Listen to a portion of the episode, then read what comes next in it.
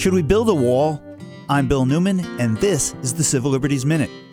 How to fight back against Donald Trump's anti immigrant policies, including his promise to deport millions of undocumented individuals. We should make sure that local law enforcement in our cities and towns do not acquiesce to Trump's demands that they act as federal immigration agents. That's not who they are, it's not their job. In addition, local jails should refuse to rent out their cells to the feds. There simply aren't enough jail cells to lock up all the detainees Trump wants to throw in them. Don't let your local officials grease the wheels of injustice for him.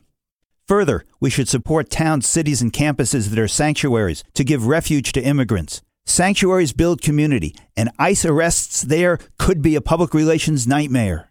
Remember how in the 1960s photographs of the police attacking civil rights demonstrators sped around the world, which caused the United States government ultimately to support equal rights? And legislatures should expand access to driver's licenses, and states' attorneys general should vigorously enforce hate crime laws. And communities and state officials should provide competent immigration lawyers to fight the deportations. In sum, there are avenues of resistance. It's time to build a wall. A wall of resistance, brick by brick, starting now.